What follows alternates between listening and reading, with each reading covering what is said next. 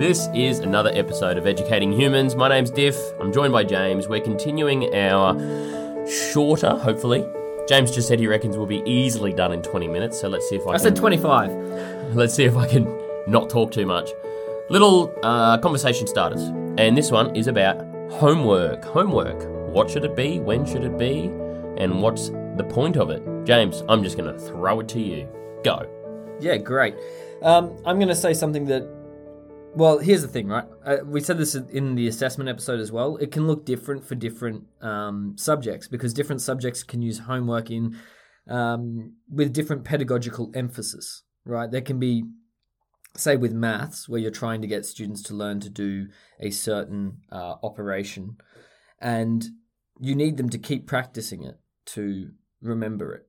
And so they're just kind of doing a, a, a rote memorization of sorts uh, because they're just reinforcing that skill that they've learned. And you know that you're not going to have time to go through it in class again.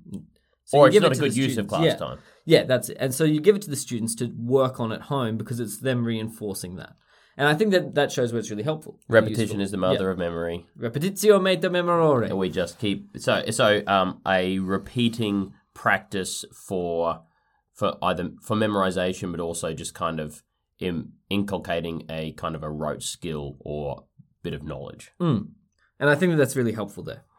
I think, though, when I think about my own use of homework, um, Now, this is in what junior high year levels, basically. yeah, uh, yeah, I'd say junior high year levels. In senior high, no, well, even in senior high, though, in senior high, it becomes a lot more. You need to do this reading at home of this book in English so that when it comes to class time, we're not wasting our class time doing reading, which is not a waste necessarily, but we want to be able to get to the deeper learning rather than just the first reading. Yeah, we so might do some slower readings of individual pages as Yeah. opposed to doing a whole chapter. So that's a really important and fairly basic piece of homework is reading class material. Yeah, yeah, prep for the class that you're about to take. Yes. Um, and then the other one, revision of, of work that you've already done.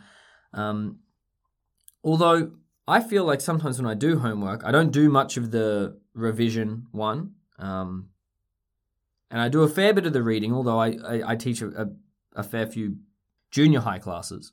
And so I'm not really getting them, sending them off with chapters of reading to do. I might get them to do some preliminary reading. But I actually think a lot of the time, what I try and give with homework, and it's something that we do as a department um, in in junior high, is we get them just to do free reading. So their homework is just to do something that is just read a good book that is not to do with our classwork at all. But we need you to be doing this because this is going to help your literacy. So we're going to call it homework. So it's something that you know that we're expecting that you're doing, and there's expectations around it, and yet it's not connected with the work that we've just done. So it's um it's more general competency skill based and knowledge based, but it's not yeah, like you say, it's not necessarily connected intrinsically into the core unit of learning that you're doing. Exactly. So it's not preliminary and it's not revision. It's kind of this separate thing, which is just like, this is good for you to be doing, so do it. So so just on that, does that mean that you check that they're actually doing it? Yeah, so we get um, a reading log. They have to write down what they've read, and it's incentivized in different ways in different classrooms. But but ultimately, they have to bring you up what they've got, what they've written. You read their blurb. They have to tell you the things they liked about it, the things they le- liked least about it, and then you just ask them more questions about it. And You do that every week? Uh, I don't do it every week. It probably gets done every fortnight or every month. And then if I haven't, like, it's it's I go to a kid. I'm saying when you finished your book, bring it up to me. And if I haven't seen a kid in like, you know, five six weeks, I'll call them up and see where they're at and talk about their book. And they have to bring their books to class because there'll be times when I just say, all right, free reading time.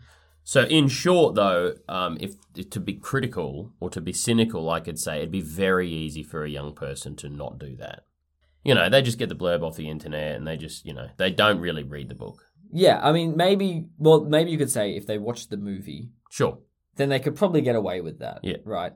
Um, and to that I say, yeah, well, natural law. Then they're not getting the learning that they need from that. Exactly. That's and good. and that's a problem for them. But if kids are going to game the system, I mean, you could spend your whole your whole class time trying to find a way to not have kids game this system, and ultimately that would just be having kids read the free reading in class, which is not Yeah, effective and- in any way. And the but the reason I asked is because I completely agree. I, I think that sometimes people tie themselves in knots trying to create ways where kids can't game the system without realizing that at the end of the day, learning is the child's prerogative. It's Mm. their decision. You cannot you can lead a horse to water, you cannot force it to drink. They need to do it. And if you come across a, young person that is hell bent on not doing it, then you literally can't force learning onto them. Mm. And so instead of trying to think of ways to punitively ensure that everyone is doing this homework, again, it comes back, I say it over and over and over again, it comes back to creating a culture where people want to. Mm. And then you don't have to have the fight. You and and you don't fight. If someone really doesn't want to, you try to think of ways for them to want to. But that doesn't mean that you, you know, make it something that everyone's going to get punished if they don't do it. Because again, it's just too easy to game the system and it wouldn't be worthwhile. Now, that's different to something like fill out this worksheet of times tables. Well, it's pretty hard to game that system. Grab your mate's worksheet and write it in a minute. As yeah, but you know to, the interesting thing about that is that um, if it's just basic times tables, you're it's you're still learning.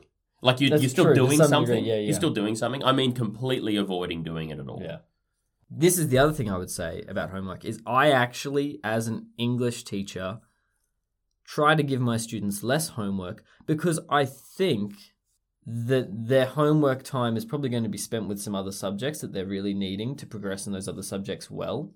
And in English, so if we say using the maths example, I know that kids in my English class will be getting a fair bit of it, maths homework. Mm. And as a working compromise, just with understanding the student where they're at, I try and minimize the amount of heavy English homework that I give them because they're they're a human, they're not just a student. Mm. And so sure they can come home and do homework and they should to a degree, and yet I don't want them to have their whole evening taken up with homework.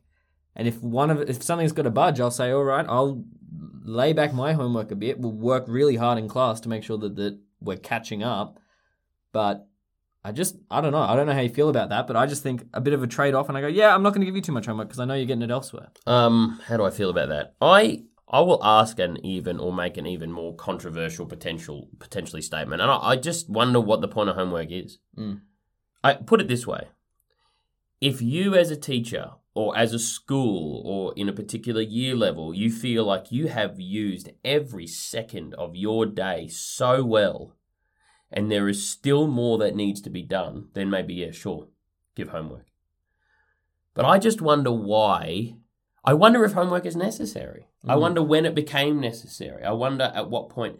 Now, it's very important to think through the different ages.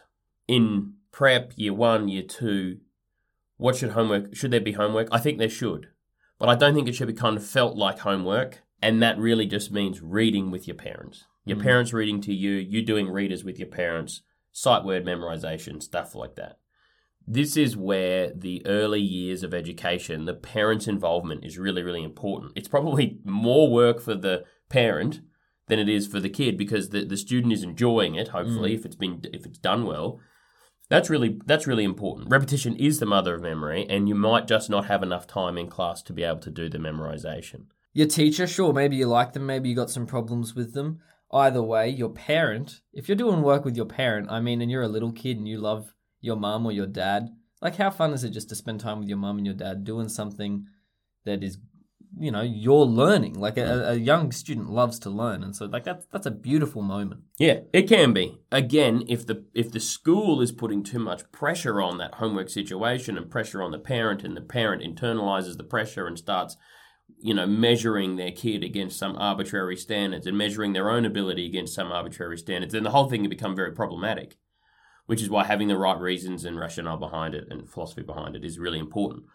But I guess to come back to my larger thing, I just kind of go, well, what actually is the point of homework? Memorizing times tables.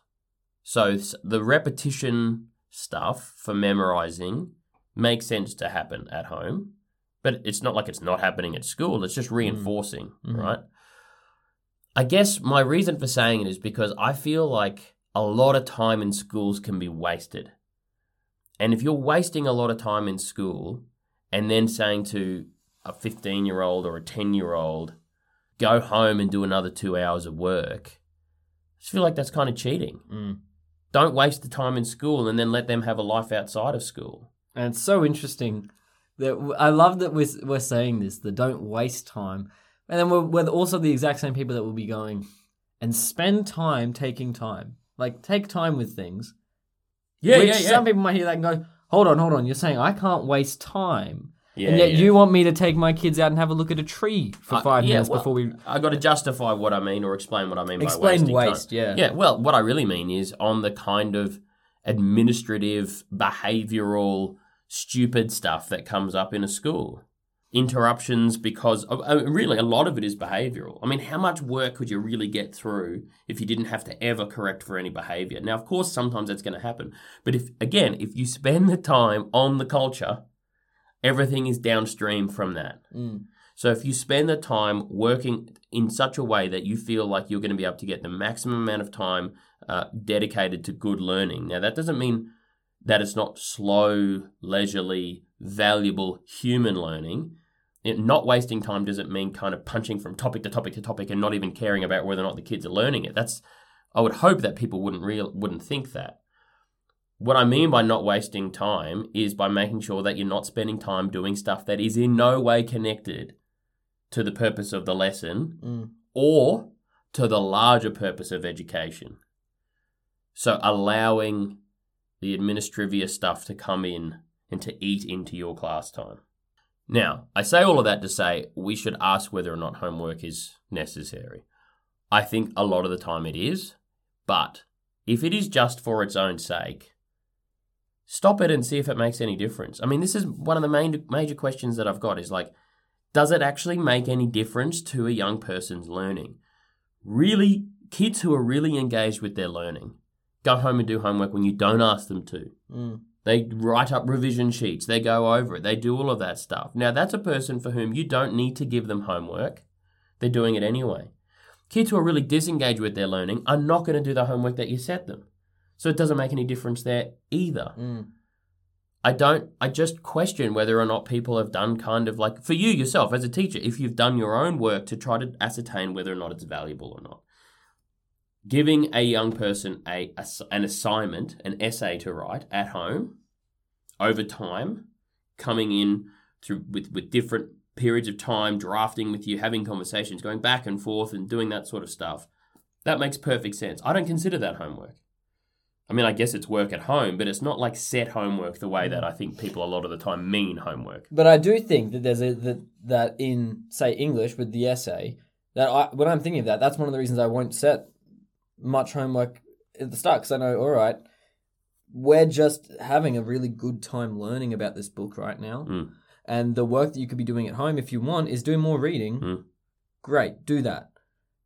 But when it gets to assessment time, I'm going to be expecting that you're putting in some good work at home Mhm. and not just trying to get this done in, in class. And so there's a little bit of a trade off for there where I'm going, all right, this is your time. Now, it doesn't work if every single subject does that and then gets to like the last week and every student all of a sudden over two, three, four weeks has huge expectations from every single subject to be getting stuff done at home as well as all the other things they've got going on at home because a home life is not just school at home it's being at home doing all these other things that you want to have time for so i think that it also would need to be larger discussions around when assessment's being placed and when homework's being given and what assessment expectations are Yeah, it's easier said than done. And I mean, we're really getting into some of the major underlying systemic issues of education here. And again, it comes back down to dividing things up into different subjects and disciplines and, and then, you know, never the never shall the two meet and that means that everything's due at the same time and all that sort of stuff.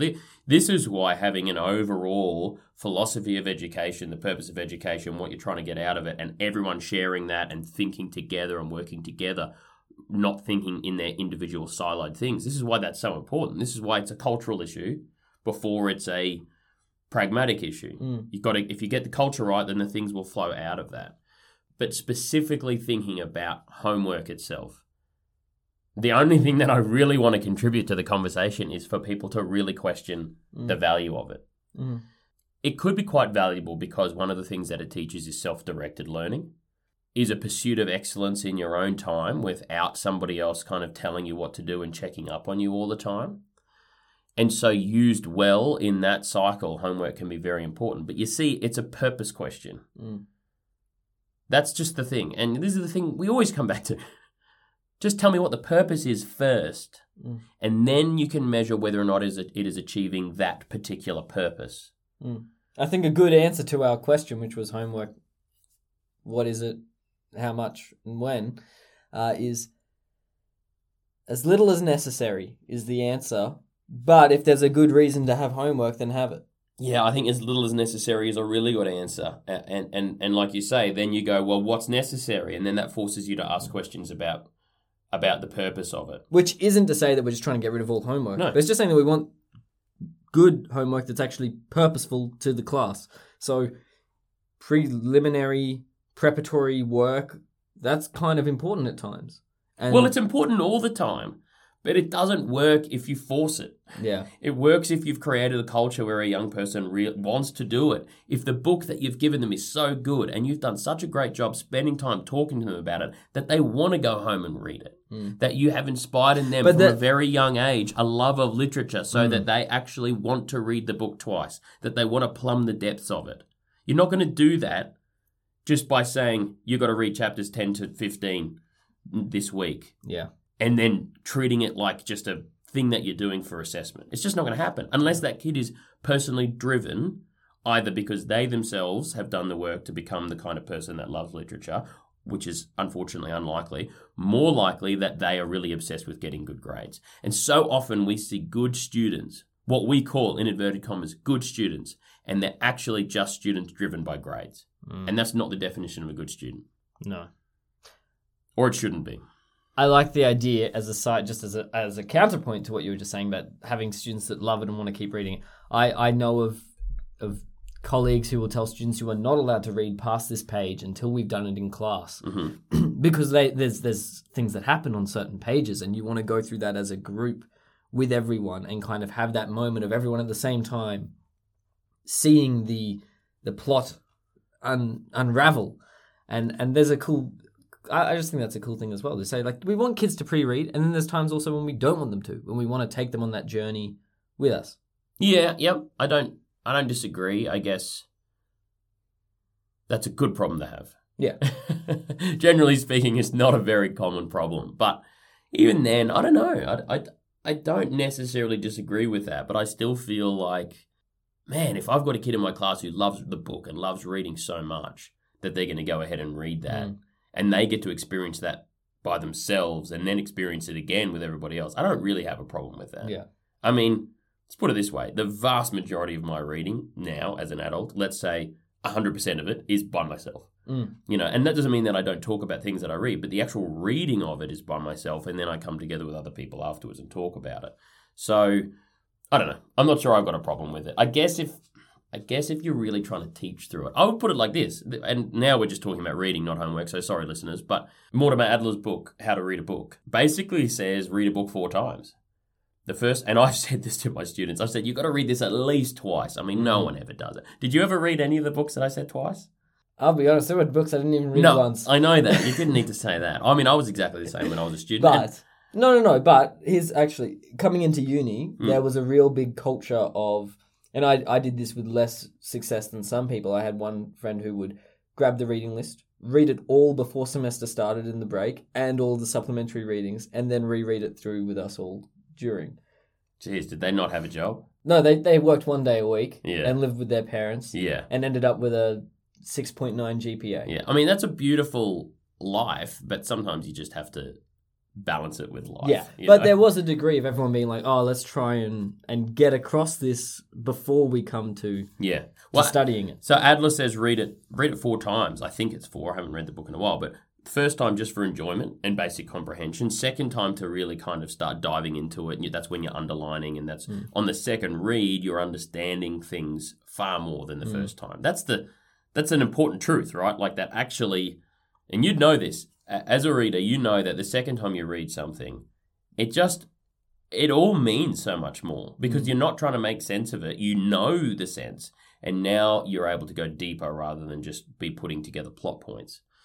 And then the third and the fourth times are the analytical times. So it's not until you've read it once for enjoyment and comprehension, read it a second time, underlining things. You're not necessarily putting everything together, but you're talking about, you're thinking about what comes out at you. The third time is where you're making connections between ideas and developing kind of your own thinking around it. I mean, that is the kind of work that homework can be. Mm. And like you were talking about with your kind of uni friends or whatever. That is wonderful homework. That is not homework that I believe that you can set as homework per se and either reward or punish students for not doing it. The reward or the punishment is in their own learning. Mm. Yes, it's in their grades, but more importantly, it's in what because remember we're talking about this is classical. We're talking about great books. We're talking about books that the more you read them and the more you absorb them and you let them kind of enter into your personality, they actually have good effects on you. So the reward of reading Crime and Punishment multiple times, that's the reward. Mm. The learning is the reward. The process is the reward. You don't need an extrinsic motivation in order to do it.